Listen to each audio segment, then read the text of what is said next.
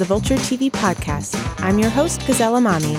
On this week's show, we're talking about season one of NBC's hit show, This Is Us. Plus, we're joined by Rupert Grint, former Harry Potter star and current star of Crackle's latest series, Snatch. I'm here with Vulture TV columnist Jen Chaney. Hey, Jen.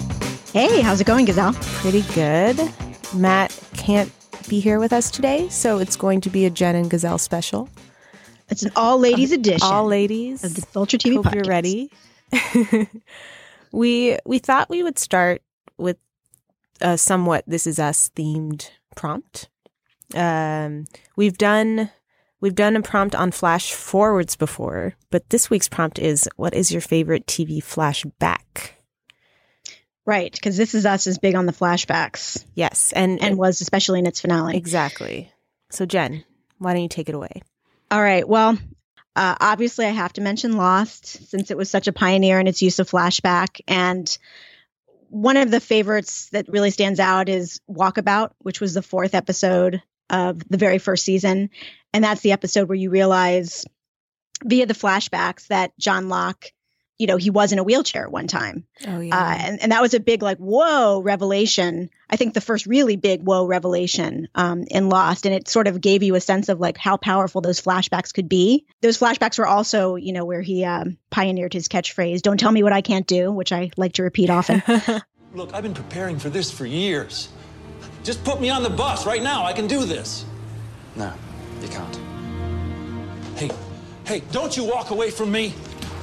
You don't know who you're dealing with. Don't ever tell me what I can't do, ever. This is destiny. yeah. There's And really no show that does flashbacks better in terms of character development than Lost because it's so integrated into what the sh- the fabric of the show. I mean, other shows had done flashbacks before, but to your point, like, I don't know if very many had integrated it so right out of the gate in the way that Lost did. I have a feeling I know what you're going to say, What? but I'm very curious. Just Do you want to say? Do you want? Do you want to say what you think I'm going to say? Sure, because this one popped into my head immediately too. Is the Friends prom episode? Oh, wow, that is a great one. Is- Okay. See, I thought for sure that's what you would say. I, well, so with these prompts, I tend to do what kind of pops into my head first a little bit. So I don't end up kind of going through my head and like thinking too much about the ones. So it might not actually be my favorite one, but Mhm. it's it's one that just c- comes to mind most uh easily. But the friend prom one is like definitely up there for me. The one that I remembered is a more recent one, and I think it might actually be my favorite flashback just because of how emotional it was for me. And it's the parents episode of Master of None. And Mhm. this is the one where Dev is complaining to his dad about something ridiculous. And then you, pan, the camera pans over to his dad and it wanders off into his head. And you, where you see him growing up as a kid in India, where his life was so much harder and how much it took for him to come to America to give his kid this better life. And uh, over here are the examination rooms. So that's the basic go around of the facility. Do you understand everything? Yeah. So, someone said when the new doctor comes to town, you usually take the family to the steakhouse. Is that tonight? Should I get my wife? Uh, no. There is no dinner. You can just go to the cafeteria and eat.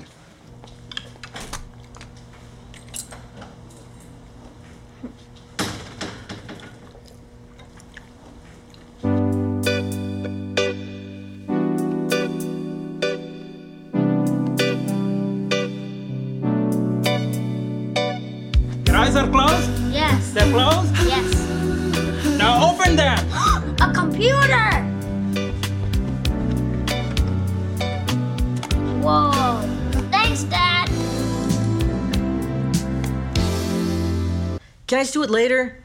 I'm gonna see this X Men movie and I don't wanna miss the trailers. I gotta go. I'm not your personal computer guy. Okay. And and I guess just no TV flashback had hit me that hard because I made me think of my own parents and I just was the first time I'd seen the immigrant experience kind of represented on a major TV show. And I love how they did it as a flashback because it it kind of like immigrants in America have this kind of other life that they're living and like that is kind of feels like a secret. And the flashback was this just amazing way, this amazing tool to broadcast this secret because it still feels kind of private and personal because it's all happening in his head. Mhm. Um, but and it also just communicates so much about what his dad is feeling without having to say a word that like he never could have imagined that he would have come to America to give his kid a better life and it would yield such a spoiled creature. um, so I just I felt like that was yeah, that that was just one that really stuck with me. And then the other one I thought of is actually one that just aired on Sunday night on Girls, which Mm.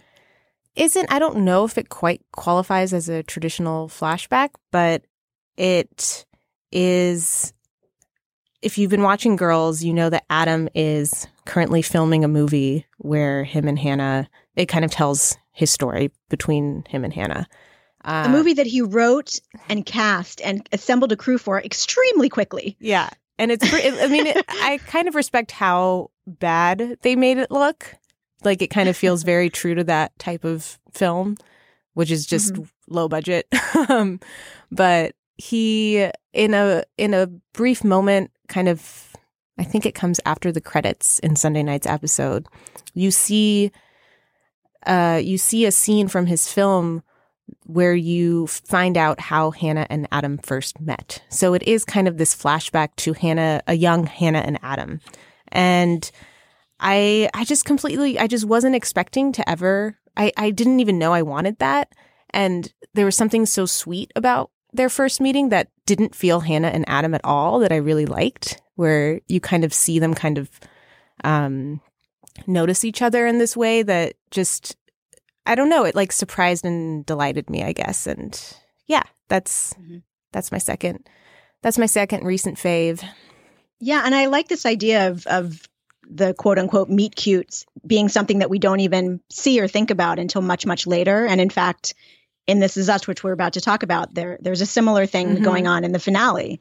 Um, I wonder if how many delayed meet cutes have we had on TV? Is that a thing? I don't know. That that maybe maybe it's a trend. We just Trend need one more. We need one more. um ooh, I like your Aziz mug, Jen. I Thank just got you. A It says of it. treat yourself, everyone. you hear that? Three words for you. Treat yourself. Treat yourself 2011. Once a year, Donna and I spend a day treating ourselves. What do we treat ourselves to? Clothes, Treat yourself. fragrances, Treat yourself. massages, Treat yourself. mimosas, Treat yourself. fine leather goods. Treat yourself. It's the best day of the year. the best day of the year. Treat yourself. Tom Haverford mug. It's the only way to drink your coffee. That is this week's prompt. Listeners, if you would like to weigh in or suggest a future prompt, please email us at tvquestions at vulture.com. Next up, we're talking This Is Us. We'll be right back.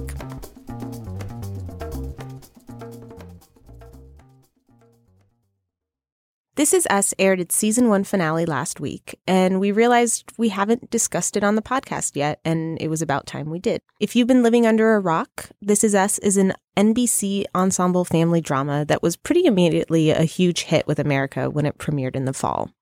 It stars Mandy Moore and Milo Ventimiglia as the parents to three children, who we see as kids and then all grown up as Sterling K. Brown, Chrissy Metz, and Justin Hartley. If you haven't watched the show, be warned, as always, there will be spoilers ahead. So, Jen, I thought, you know, we could start backwards since this is a show that hops around so much and just talk about the finale a little bit. What did you think about this finale? Were you surprised? Were you expecting them to take on Jack's death or, you know, take a different approach? Just uh, initial Sure. thoughts. Yeah. Yeah, I mean, I think they really, and this is less about what's happening in the show than it is the way the show is being promoted. I think the teasers and the commercials for the finale very much led you to believe you were finally going to see how Jack died, Mhm. which is something that, you know, we learned a few episodes in that the family patriarch does die, but we didn't know how. Uh, we also learned that Kate feels responsible in some way for his death, but we don't know the circumstances around it. And it very much led us to believe that he started drinking again. He gets in the car to go drive to see his wife, Rebecca, played by Mandy Moore. performing and most likely gets killed in a drunk driving accident. But, you know, that's not at all what happened. And in fact, it wasn't about his death at all. It was about how the two of them met and sort of cutting between that and the difficulties that they're having a couple of decades later or actually yeah i guess it's a couple decades later right? Um yeah it's I, I noticed they have a buffy the vampire slayer poster in their house. Yeah So it's it definitely the to- 90s it has to be at least like 97 or something. But I, i'm not sure what year it was when they met. I feel like it would have been the Mhm. 70s right. based on when the kids were born. But in any event i i thought it was a really lovely episode if you if you weren't coming into it expecting the death and then thinking oh man they didn't even do that. And i have a feeling some people were and were disappointed for that reason. But i liked this episode for the same reason that i liked memphis which was the episode where randall and his birth father william just go on a road trip. And it's it's also the episode where where william dies at the end. Very emotional episode. Mhm. But I feel like a lot of the time, this is us. Is it's it's trying to tell an ensemble story, and by necessity, that means it has to jump around and show you what each of the characters is up to. And I have liked it more when it strips itself down and just really focuses on one thing. And I felt like Memphis did that. It was really like telling the arc of William's life in miniature, and I thought the finale did that by telling, really focusing back in on on um, Jack and Rebecca again at the end. So so I did like it. I do have some issues with this show, which I'm sure we'll talk about, but but I thought it was a well done finale. I felt the same. I really it gives it it's you know it's not a bottle episode, but it has that kind of feel to it because you're kind of immersed in just these characters' stories. I found it almost a little odd when it took us out of that and showed us uh where which felt like clear setup for next season where you see Randall telling his wife he wants to adopt a baby and and then there were certain scenes that I was a little bored by, like the poker scenes and kind of this whole drama with Jack like potentially robbing this bar. Right. And it just felt a little like for- forced in this way where they were trying to make a point about him choosing to be better because of Rebecca. Um and but the scenes that were good were so good, I thought, where it really lets you live in the moment. Like the fights I've I've I think this is the second major blowout Jack and Rebecca have had on the show and both times they're both really amazing in these scenes and it Mandy Moore in particular and I feel like they're touching on something very real Mhm. um where you feel them getting beneath the surface which you know Jen you and I have talked about this show often kind of keeps it at the surface a bit Mhm. um but Yeah, even the way that scene was shot, they, I I have to go back and see again if there were any cuts, but it yeah it certainly seemed like it was one continuous cut or very close to one continuous cut, and that gave it more of a sense of realism too. Yes, you kind of see them walking from room to room throughout the house, and uh, it has this kind of naturalism to it that it that that felt really um, immersive to watch. Mhm.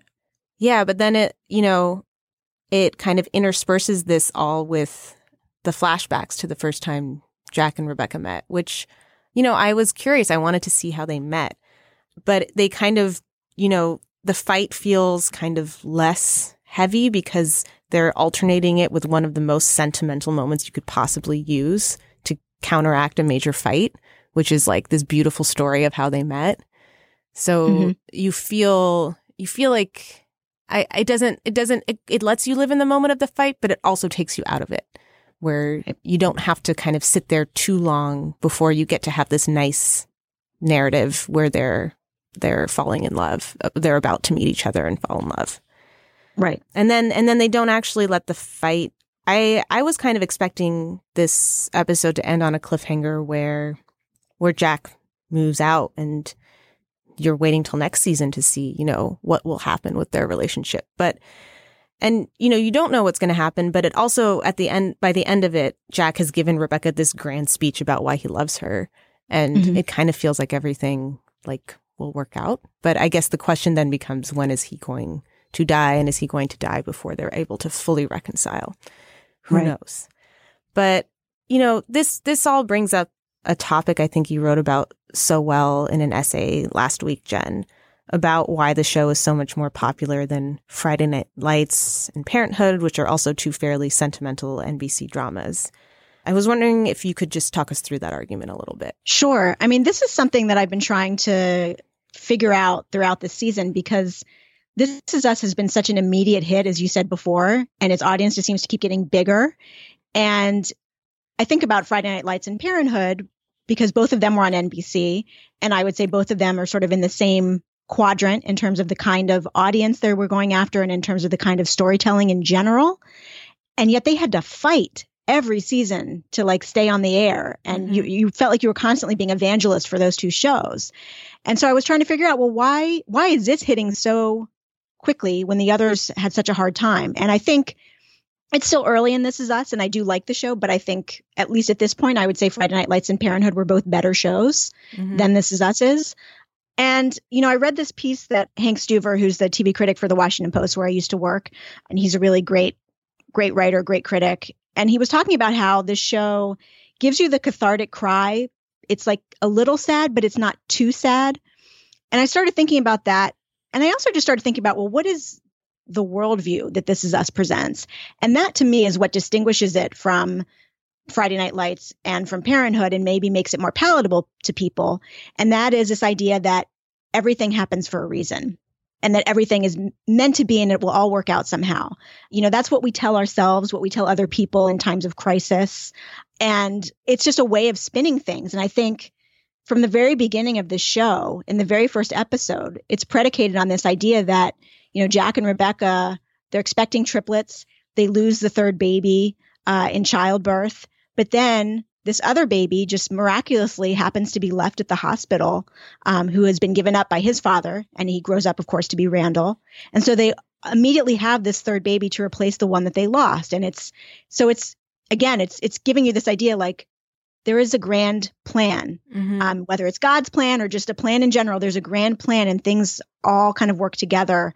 Uh, and even the way they kind of constantly pull information out of their sleeves uh, by surprise gives you the idea that there is a grand master behind that that knows how the big picture fits together even though we don't. And i think that is different to me than what friday night lights especially was doing. I mean by contrast the pilot of that show was one of the best Jason pilots Street. ever. It's, it's, it's an amazing pilot. I was watching the end of it when i was writing that piece and just like crying my eyes out again for like the 80th time. But you know jason street who's the star quarterback seemingly has everything going for him is in this terrible gets this terrible hit in a game. And as we know from watching the episodes that come after, he's paralyzed. His life is completely changed. And that night at the hospital, you know, it's not like he has a minor injury and somebody shows up, hey, I've got a leg, I'll give you. You know, that doesn't happen in Friday Right. Night Lights.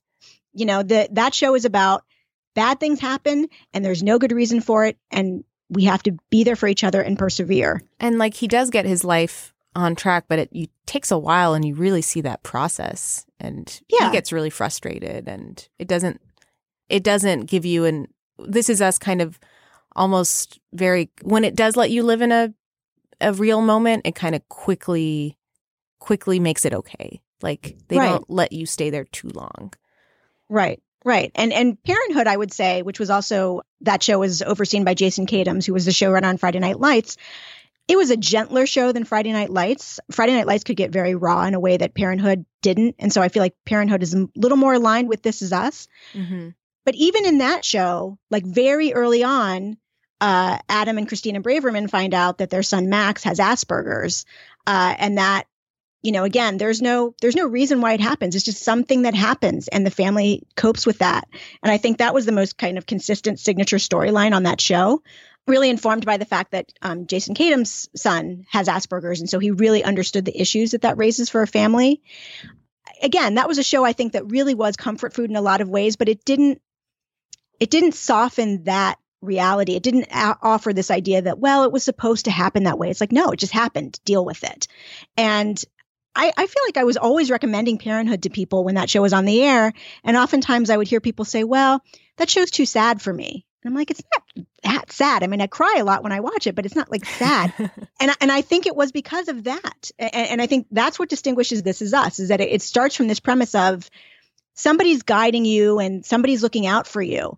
And so I think what they've been able to do is capture the same people who would have watched Friday Night Lights and Parenthood, but then this whole other group of people that were maybe afraid that Friday Night Lights and and This Is Us's world, I mean, pardon me, Parenthood's worldview was too real. They can buy into This Is Us too, and so it's just immediately expanded the number of people who are willing to like tune into it every week. right. Which, you know, as you noted in your piece, this kind of says something about us and Mhm. what we desire. It's kind of not necessarily in art, but in our own lives. This feeling that everything will be okay is kind of this such a deep desire. Um, Right. and you know, even in the finale, again, like with with Jack and Rebecca's fight, they the, it seems like by the end of the episode, I I felt like it was almost going to go there where, you know, Rebecca walks downstairs and she's like, "We said these things and we meant them," and I thought that, you know, that felt like so true. That moment after a fight where you know you've said things you can't take back, but Mhm. it didn't like it didn't let it sit there too long. Jack gives like this amazing speech about how much he loves her by the end and you're kind of you're kind of left with a comfortable feeling that you know no matter what they said the love will get them through this um Right. and you know even in like little details like Randall wanting to adopt a baby it kind of brings it back it adds this like full circle nature to everything where it feels like the ad- adoption is meant to be in a way just as it was for Jack and Rebecca when they lost their third child and they miraculously were able to adopt this this other child to replace that child. Um so yeah i think i think you're exactly right there jen. And i think it also goes back a little bit to something you wrote about earlier in the season which is uh, about the show's kind of progressivism and how that plays out and it does introduce these very progressive ideas but it doesn't quite let you it introduces them, but it doesn't really dig into them too deeply. I mean, the idea that Jack and Rebecca adopt a third child who is black, and obviously they they talk about through different episodes that he feels obviously different from the rest of the family and and isolated in certain ways. So they do touch on it, but they never really make it get for lack of a better way of putting it as ugly and uncomfortable as I think it really would get in in real life. Um I'm thinking specifically about the episode at the swimming pool where um, uh, young Randall is kind of hanging out with an African American family, and uh, Rebecca goes to get him, and there's sort of a uh, the African American mom and Rebecca have this exchange, like kind of an unpleasant exchange, and I was like, oh well, that that felt real to me. But then, like within like maybe a couple scenes, they're they're kind of making up and they're and they're having a really good conversation. I'm like, yeah, I don't know, would that have happened that way? Maybe so but like it, it like you said a few minutes ago it's like it shows you something really real but then it's like but let's make it nice and soft again let's not let's not be real for more than like a minute or two because that's not really the style or sensibility of the show Yeah, and it's really not. And like as much as, you know, we're we're critiquing this in a way, it's also it also completely makes sense for what this show is going for. Like I don't feel like it is has that intention of reaching kind of deep beneath the surface. It it kind of feels like it's supposed to be a feel good show in this way. Um Right. and like I, I find myself so conflicted on this show because there are moments where I'm just so frustrated by it because of these reasons, but then there are moments where I find myself feeling like completely pulled in and completely, you know, mesmerized by what what is happening on screen. And I can't tell if it's like I think sometimes it's just those those moments that do feel very real, but then sometimes it does feel like those moments where they're you know that they want they're trying to get emotion out of you and it's a little bit manipulative in that way. Like I do feel myself falling for it if for lack of a better phrase. And I don't know how I feel about that, but but I do think there's a lot that I I still do like about the show. And I think for me it comes down to Sterling K. Brown's storyline and also also Mandy Moore's because I Mhm. think I I think it kind of lives in those real moments with their stories a little bit more than say Kevin who is so defined by these kind of grand gestures and moments that feel like they're there for dramatic purposes. Or even even Kate it feels like we're only kind of starting to dig beneath the surface with her. But with Mandy Moore in particular, like even though they kind of, you know, another another plot line they tied up really neatly was the one where Randall finds out that she's lied to him his entire life about the fact that she knew about his birth father, which is a horrible lie. Yeah. And you know, he within a couple episodes he he forgives her. And even though he does, I feel as like as an audience member, it has impacted my view of her and her character has kind of changed to me. So I do feel like her character is thus more interesting to me because I know Mhm. her as this person who who did this thing that, you know, was obviously motivated by all of her own insecurities and it, it definitely changed her character for me in a way that makes her more compelling to watch. hmm Uh, Yeah, and they did eventually circle back to it again in the penultimate episode of the season. They have a, a deeper conversation about it, which suggests Mhm. that it suggests that Randall is it's still simmering, although we don't really see that so much. It's like they kind of drop it and then they bring it back again. I still think that he would be mad about that for like years. Yeah. That's me. I mean, especially like he's so forgiving, even in that pen- penultimate scene where Yeah. he's like, I, you know, I got to know, get to know him, and you know, but th- if you had just met your father a few months before he died of cancer, and you found out that your mom had kept it from you for years, I think you would be a little bit more upset. It would be another Yeah. thing if he'd had more time with him, but just the fact that this is this situation in particular must I, I I would imagine would make it particularly hard to to look at his mom in the same way. You know, I think what I do like about the show, which you've alluded to, is the performances in it. I think Mhm. the cast is just excellent across the board. And when the material sometimes may be a little questionable or or, or is uh, clearly being manipulative, like you said, I feel like the actors find a way to overcome it.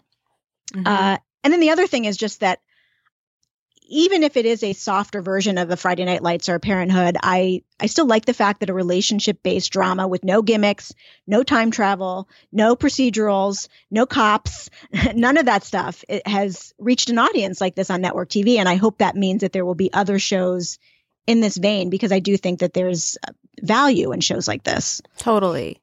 Are there certain things you would like to see from this show in season two? Yeah, I mean, they kind of alluded to this a little bit. You know, Jack has been kind of a deified figure throughout this season. You know, we know that he has issues with drinking that he's overcome, but we see that he's obviously capable of relapsing. Uh, and in that flashback to, you know, when they're he and Rebecca are first meeting, uh, we see that he's kind of desperate for money and he's kind of having this, as you talked about before, conflict like, should I just stop trying to be such a good guy and just randomly start stealing money out of cash registers to uh to do what I need to do. And he doesn't go that way because of Rebecca, but I what I think could be potentially interesting and would make me respect the the show a, a little bit more I think is if they take this idea that part of the reason they remember Jack this way is because he died. You know, when a parent dies, you you you do tend to or anybody for that matter that was close to you, you tend to kind of think of them in this really uh, wonderful light and and the darker things about them start to slip away a little bit. And so it would be really interesting to me if we start to realize that part of the reason that he is such a hero uh, and that we've seen him that way is that that's the kid's perspective. And in fact, there's more to him that we don't know. So that would be, I think, a very interesting way for season two to go. Yeah, I, I would love that. And yeah, you you do kind of get a hint of it in this finale, but I'm curious to kn- to see how much longer they're actually going to spend sh- living in in these kind of darker times for Jack before they kill him off. But Right. but we'll see. I would love to see more of Susan Kelechi Watson, who plays Randall's wife. Yes. Beth. And she was a pretty guarded character at first, but she's slowly been given a little bit more to do here and there. And I've found her to be kind of the most relatable because of because her story isn't kind of defined by this larger narrative. Like Mhm. she kind of feels like like the wild card. But yeah, I do I do feel like you know, if she is made a more integral character, she might end up falling into the same structure that other the other characters do, uh, Mhm. where it feels like everything is happening in her life for a reason. but but I I still I still think she's a great actress and I would love to see what more she could do there. And then the other thing I would love, you know, the big question of this season has been, you know, how, how does Jack die? You know, what happened to Jack? And that's kind of been on that's kind of the plot point that, as you said, Jen, is used in promotional material a lot. And I'm not really that interested in that. I'm more interested in seeing how Rebecca got together with Miguel. And that's what Mhm. I really want to see them delve into next season. I'm interested in the death part of it solely because I want to understand why Kate feels responsible. Yes, that is Um, interesting. Yeah. And I, I, as you kind of suggested before, like I, I want to see Kate be a character whose story is not defined solely by the fact that she's trying to lose weight. Um, Right. Because I think it's wonderful that she's they've cast Chrissy Chrissy Metz in this role, and I, I I think that you know it's understandable that like yeah she's a character who wants to lose weight, and that would be something she's thinking about a lot. But there's far more to her than than just that, and they've started to do a better job of that on the sort of second half of the season. Um, but I hope that they kind of give her a chance to be a person that isn't just about going to Weight Watchers, but has other things going on that she's trying to deal with. For sure. I I hope the same. And, you know, we'll, we shall see. And we'll probably be talking a little bit more about This Is Us as we approach the Emmys later this year because it, feels like this is a show that's going to be, I mean, not like People versus OJ level, but it's such an ensemble cast with with a lot of great performances that it there's probably it's probably going to be have have a presence in a number of major categories. So And I think there'll certainly be a push for that from NBC. Definitely. They're going to milk this all they can. yeah. Coming up, I talked to the star of Crackle's Snatch, Rupert Grint. You most likely know Rupert Grint as Ronald Weasley, a role he played for more than a decade of his life. Currently, he's playing a role that couldn't be a better counterpoint to the young Weasley brother. A young hustler on Crackle's new series, Snatch, a loose adaptation of the 2000 Guy Ritchie film. Rupert, Cool. thank you so much for joining me today. It's Pleasure, a pleasure to have you. So, on Snatch, you play uh, Charlie Cavendish. Am I saying that correctly? Yeah. Okay. Cavendish Scott. Cavendish. Double barrel name. Ah. so he's one member of this group of 20 something hustlers who've kind of fallen Right. into organized crime. And I was wondering if you could just start by telling us, you know, how would you describe this character and just how you see him? Yeah. Um, yeah, it took me a while to really work out who he was. He's, Mhm. I've never met anyone quite like him. He's quite unusual.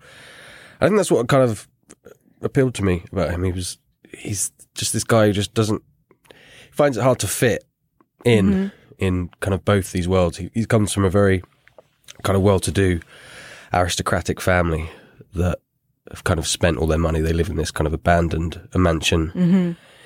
his parents have these strange like kind of sex parties and he his dad grows weed in the, in the basement. And they're very he feels very detached from his family.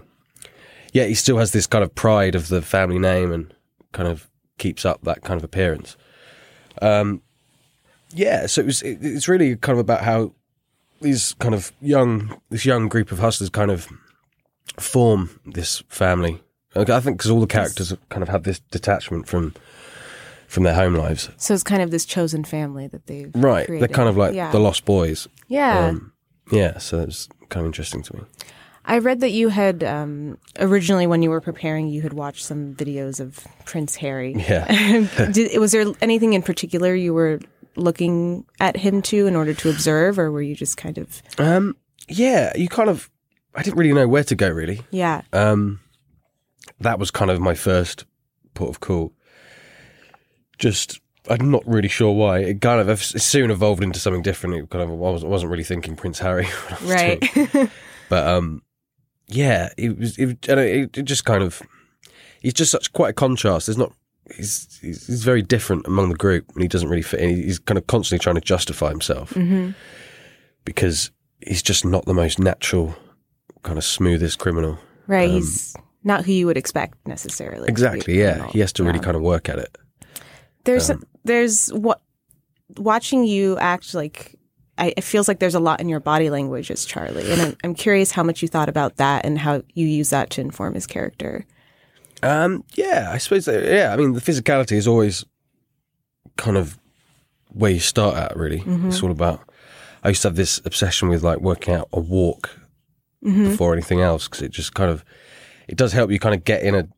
It just make you feel kind of you're in a new kind of mindset, and it really kind of just adds a bit of a layer for you, just for yourself, really. Yeah. Um, yeah. So there was there was kind of a lot of that. Was there a specific walk you kind of tried to do for? Yeah, but it's kind of there's a pride with Charlie. I think. Yeah. he's kind of still very proud of what his family once was. He's still kind of he has these slippers with which has his kind of family crest on them, and he wears them all the time. You know, his like lucky slippers and Yeah, his the costuming too is really great for him. He- Yeah. Did you have any role in that, and just how costuming in, informed his character? um, yeah, I think costume plays a kind of big part. Actually, it does. Yeah. Again, it's just kind of laying you up, laying layering you up, and uh, I think a lot of that came from Alex. He he wanted it to be quite stylized. I think. Mhm. uh, much like the original. It was a kind of a big part of it, and uh, I mean, it's not necessarily how young people really dress in reality. It's kind of just adds, adds to that kind Right. of heightened. It's quite an ambiguous world that kind of Snatch plays in. So Yeah. it's, yeah, it kind of all adds to that. And kind of going along with that, you know, hyper stylized um, visual element, there's also that kind of stylized s- stylization in the um, in the dialogue too. And Yeah. just and was it difficult to master that? And are you speaking in a slightly different dialect there, or is it? Yeah, I, f- I felt like there was something maybe a little bit different, but I wasn't Right. quite sh- sure. Yeah, is he? Well, Ch- Charlie is kind of RP. He's like quite posh. I think Mhm. you'd probably call it. um, um, but yeah, I mean, that, the, the language I think is it's very specific. Yeah. in, in the world of Snatch, I think, and that was something I know Alex kind of wanted to really translate within the series. Although it is kind of he wanted it to be very much kind of a standalone thing from, and not kind of completely in the shadow of the original. It's kind Mhm. of very, very much a reinvention. Right. Um, but yeah, I think the language is a big part of it, and part of the kind of this kind of gangst London underground kind of gangster world. It was all there's a lot of Cockney rhyming slang, Mhm. um, and yeah, it's, it's that punchy kind of snappy dialogue that I think Was there really gives the anything? essence of Snatch. Was there anything you had to do in particular to prepare to kind of master that way of speaking, or did it come naturally to you? Um, yeah, kind of. Yeah, I've, it's not too. I mean, it's not too different uh, from my accent, really. But it's, Right. It's he's, he's he's just a little bit more theatrical. I think he kind Mhm. of, he, and that's part of Charlie. He enjoys the glamour. I think of that lifestyle of being a bit of a scammer. um, and yeah, that's it's, it's really just it just kind of takes you a while to kind of get rhythmically. The rhythm, yeah. is, is important. And a lot of the dialogue is kind of very rhythm is kind of key. Yeah. Um, but yeah, it's yeah, it was fun. It's fun, kind of because he just sounds so different as well from everyone else, and kind of that contrast is it was tricky to kind of tune in with kind of everyone else. But it yeah Right, kind of like figuring out yeah the rhythm when you're speaking with other people and when to kind of right come yeah in yeah, out. absolutely yeah. And you're also an executive producer on Mm. Snatch. I'm curious because I know that's a different role on every type of. Just from project to project, it can be a different role. I'm curious what that entails for you on this on this project. Yeah, I mean, I've never done anything like that before. This is kind of a first for me, and it was yeah, it was. I think it was more of an exploratory venture. Yeah. this time around, it was. I didn't. I didn't really have like a huge kind of role, producery kind Mhm. of role. It was. It was merely just to kind of see a different side of of making a TV show, and yeah, I learned a lot. I think it's just it's an interesting perspective. Is that And, something that you want to do more of? I think so. Yeah, Yeah. definitely. I mean, it's it's just, just there's a lot to kind of think about. It adds Yeah. a different thing. It's quite distracting. But um, Right, yeah, like would- when you're when you're acting, it's hard to maybe focus yeah, on that. Yeah, you you kind of want to. Con- yeah, you're kind of very kind of focused on on that Right. when you're in it. But um, yeah, it was, it's definitely something I'd like to explore in the future. Yeah, definitely. Cool. And, you know, something we've talked about on this podcast before is actors who who are so defined by one role, but they're they're able to kind of reinvent themselves in their future roles and kind of like for example, when Jennifer Aniston was on Friends, she I remember when she was on The Good Girl, and it was like everyone Right. was like, "Wow, that's completely different." And Sure, yeah. Jon Hamm was somewhat able to do that by taking on comedic roles during Mad Men. Yeah. And I'm curious and just kind of, it, it usually seems to require something extreme and maybe even physically transformative. And in choosing roles, have you thought about that consciously and how you distanced yourself from Ron Weasley? Sure. Yeah. I mean, yeah. I think it's always going to be a challenge because Yeah. I mean, those films were just, yeah. I mean, they they're kind of so widely kind of Right. liked and and watched, and new generations are kind of coming into it. So I think it'll always, it'll always be there. Um, but yeah, it's it, that's kind of part of the challenge. Really. I mean, It's never, never really been a conscious. I didn't really go out to like pick kind of shocking, kind of very adult right roles. It just, I just kind of, you kind of driven by scripts and creative people around it. Um, but yeah, I mean, I suppose yeah, you do, you do, you do want to try and step away from from your comfort zone, which is yeah something I, I, I do kind of enjoy. Yeah, and it, it does. I mean, in a in a different way, like having played a role like that, when you do play a role that is very different from Ron Weasley, say a hustler type role, where maybe the, the audience isn't immediately going to sympathize with you. Kind of having this memory of Ron Weasley, it kind of makes people maybe be able to sympathize with you more because they remember you as Right. someone kind of who they trust and is nice. Yeah, yeah, yeah. Yeah, So- that's interesting. Yeah, I think yeah. I mean, Yeah. it would. I think it will always be with me. Yeah. always be. I mean, I, I. It's weird. I have a weird relationship with that character because we. I, th- I feel like we kind of merged into the same person. I find it very hard to separate where I end and kind of Ron begins. Yeah, especially at such a young age, I imagine when you're just figuring out who you are too. Yeah, it was- probably yeah, is. we we went through quite an kind of important time in your kind of development. I think. Um, Yeah. yeah, it just naturally. It, we just kind of merged into the same thing, and yeah, it's quite quite strange stepping out of it, and especially I, I saw the play. Oh yeah, the cursed, Yeah, cursed yeah, child. yeah. Um, was very strange. It was like, Because you're watching an older version of yourself. yeah, that's crazy. And it's a character that I feel is like part of me in a way. Yeah. Um, and to see it kind of. did yeah, you feel was- this kind of possessiveness over that character? Just watching it, did it feel strange? Yeah, it felt very strange. Yeah, it was kind of like almost like an out of body Yeah. experience. But yeah, it was. Yeah, it was very. It was great. I mean, it was. It's incredible, kind of seeing it, kind of move on and and seeing seeing someone else kind of their interpretation of it as well was really interesting. It was. Yeah, it was. It was. I really enjoyed it. Had you talked to that actor before he took on the role, or No, not at Yeah. all.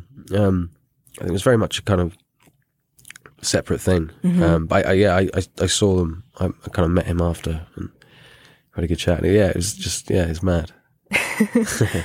Um, yeah, and it seems it seems like you and Daniel Radcliffe and Emma Watson have all made the transition from from child star to kind of adult actor very very well. And I'm I'm curious if you've thought about you know why uh, that that can be a kind of fraught transition for a lot of people, and f- yet you all seem very well adjusted and have picked roles that are really interesting post Harry Potter. Yeah, Do you do you have you thought about why? I don't know. I, I guess I, I don't know how you answer that question, but like, it's it's it's a rare thing to see. I guess. right. Yeah. I mean, I don't know. I think yeah, because I mean, it was a very unique. It was an incredible part of my life in a very. Almost, it was. It, I mean, we lived in this kind of bubble, so it was. It was very hard to see out of it. And I Mhm. think after, after immediately finishing the last film, it was kind of a strange time. It was. I didn't really. It was very an overwhelming feeling because I mean it, was just such a huge. I mean, it was like twelve years, constant, consistently, and then it just kind of ended after one take, and it was yeah, it was. It took a while for me to kind of really adjust and kind of Yeah. work out what I was going to do. but also, it was it was refreshing. It was nice to kind of do nothing actually, and I did have a kind of a big break and Mhm. caught up on some things that. Except, I mean, it was a big sacrifice. I think as much fun as it was, it would you know naturally you do miss out on a lot Yeah. growing up. Um, so yeah, I just felt like I needed to do a bit of uh, have a bit of me time, and it was yeah, it was really important.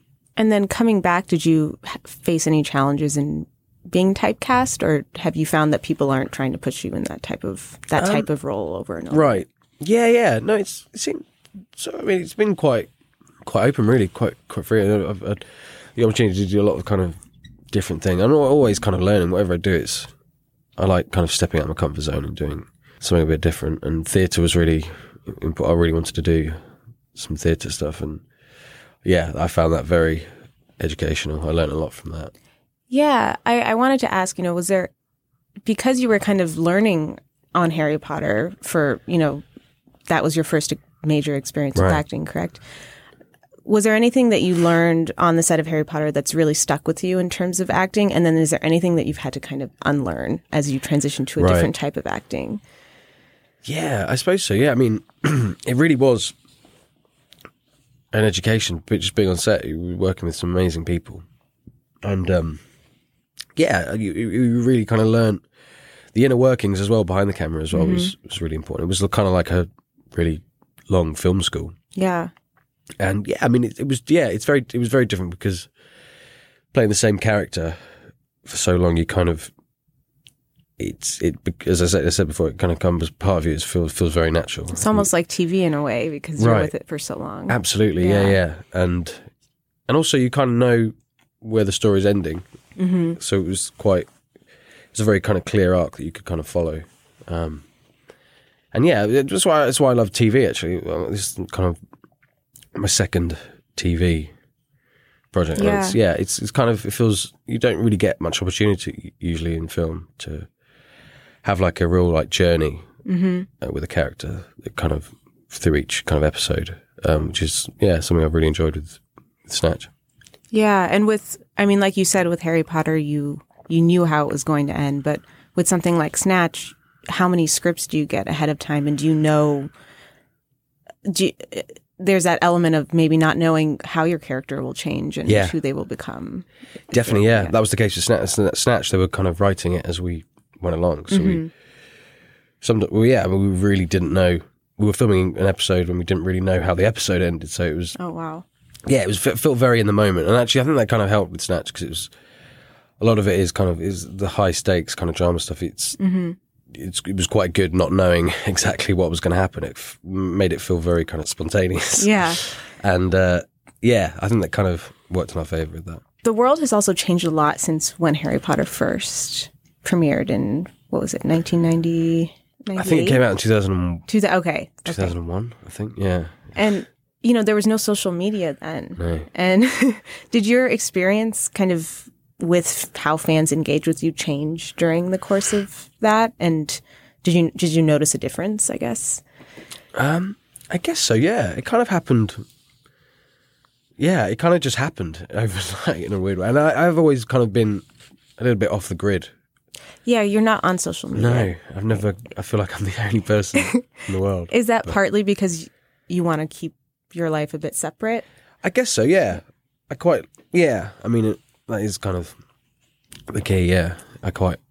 I don't. I don't really feel comfortable in that kind of world, but yeah, I'm, I'm. I kind of value your privacy a lot. I think. Yeah. And yeah, and I think you you take it for granted just being kind of anonymous. I kind of miss that sometimes because it's yeah. I mean, it's, everyone's really great and it's always really sweet and it, it's yeah, it's nice, but it's it's also yeah. You, sometimes you just want to be invisible, which is yeah, harder. of course. Well, I saw you on James Corden, and you were saying how you get mistaken for Ed Sheeran fifty percent of the time now. Does that allow you to stay anonymous, kind of, or is it still the same thing because you're still being disruptive? yeah, it's still yeah, it doesn't really really change anything. If anything, it kind of makes it even worse. but you do, I do question people's dedication.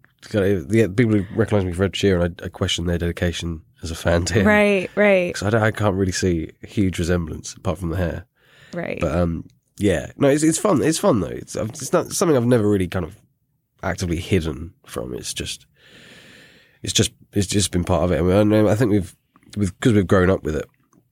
You kind of kind of becomes quite normal, and you get quite blasé about it when people, stop you on the street, and it's yeah, it, it is it is really weird, but it's yeah, it's fine. And yeah, it feels like Harry Potter is uniquely, just in its themes too, it kind of comes up very often. Like even just after no- Donald Trump was elected, I felt like there were a lot of Harry Potter comparisons.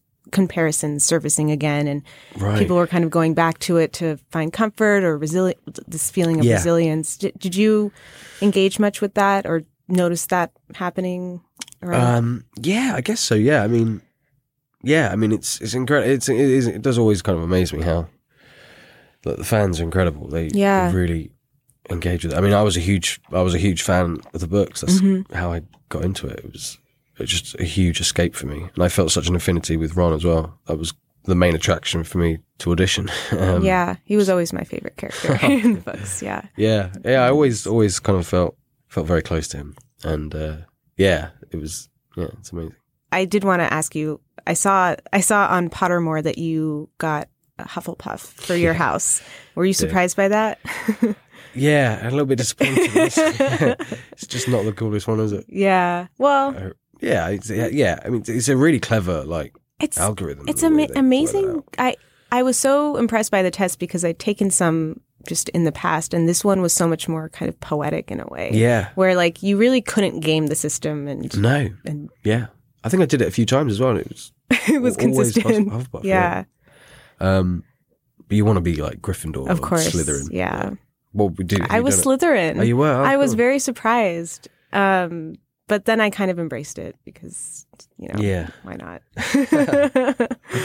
um, but yeah, um, just in terms of looking ahead to, you know, your career, you had mentioned you really like doing television right now. Is is there a certain form that you gravitate to more? Because I know you've talked about how you really enjoy doing theater as well, and Yeah. kind of where you see, you know, yourself focusing kind of Right. in the future, in the near future. Yeah, um, I don't know.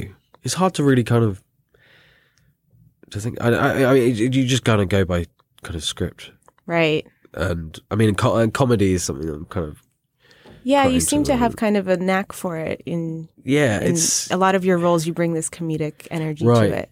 Yeah, I I don't know. It, I I always kind of enjoy the kind of the shows like I enjoy watching. Um, I just I have uh, I did another TV series uh, a couple of last year, yeah, Mhm. called Sick Note. Oh yeah, I saw that. The dark- Sky Atlantic show. Yeah. It's like a dark comedy uh, about someone who pretends to have cancer for kind It's of justified dark. reasons. But yeah, Yeah. it's it's more about kind of lies. But yeah, it's Yeah. quite dark. But it, yeah, it was yeah, it's it's fun. What what is next for you? Just kind of in what's coming up. Um, yeah, well, Snatch comes out th- uh, Thursday. Yes. Yeah, Thursday, March sixteenth. that's right. Yeah, and uh, yeah, I think just a, a bit of a break. Um, Yeah? yeah. There's a few things bubbling, but um, Any details you can give us? I don't think I can. Yeah, no. but yeah, yeah, I'm just just kind of kind of a bit of a break, and yeah, Any vacations planned? not right now. No, Yeah. I haven't been on holiday for so long. Yeah. So yeah, and I, I definitely want want some vacation time. Well, thank you so much for joining, Rupert. Pleasure. Yeah. Yeah. No, thanks for having me. Of course. That's just about it for this week's show. But before we go, it's time for this week's Aria. This week, it's Matt's turn. I am 48 years old. Rupert Grint is 28 years old. I watched Rupert Grint grow up. So did hundreds of millions of other people who saw him play Ron Weasley in the Harry Potter films during a 10 year stint that began in 2001. Excuse me. Do you mind? Everywhere else is full. Not at all. I'm Ron, by the way. Ron Weasley. I'm Harry. Harry Potter. Here's how Rupert Grint sounded in the last Harry Potter film after he'd gotten older and taller and become a young adult. Six months you haven't seen me, and it's like I'm Frankie first year.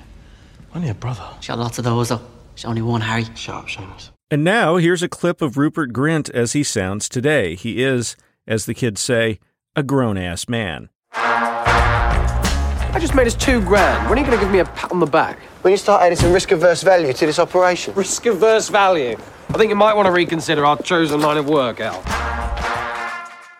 Popular culture is a great way to escape reality, but it is also immutably tied to reality and reflecting it back at us.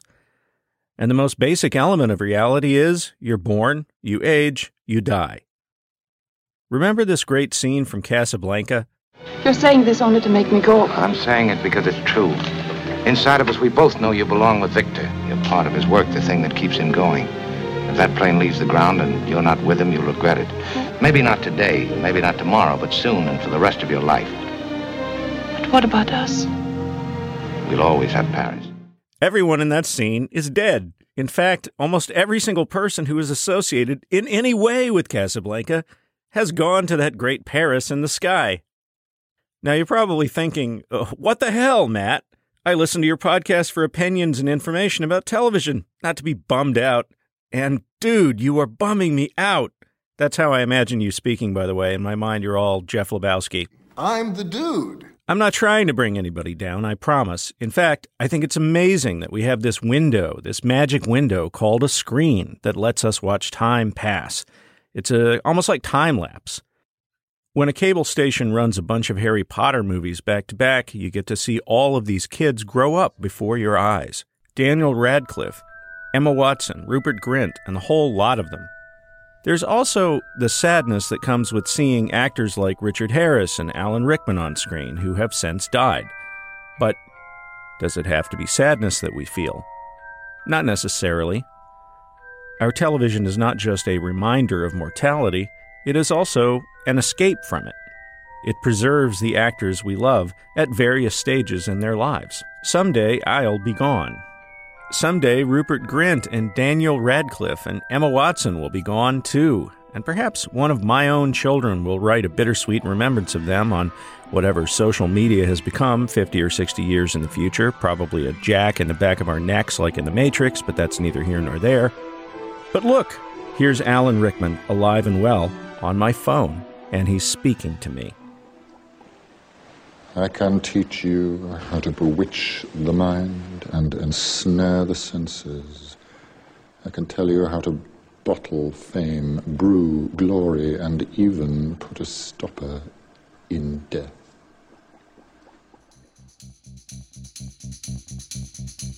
That's it for this week's show. The Vulture TV podcast is produced by Jordan Bell. Laura Mayer is our director of production, and Andy Bowers is our chief content officer. The Vulture TV podcast is part of the Panoply Network. I'm Gazelle Emami, and you can find me on Twitter at Gazellephant. And I'm Jen Chaney, and you can find me on Twitter at ChaneyJ. Thanks for listening.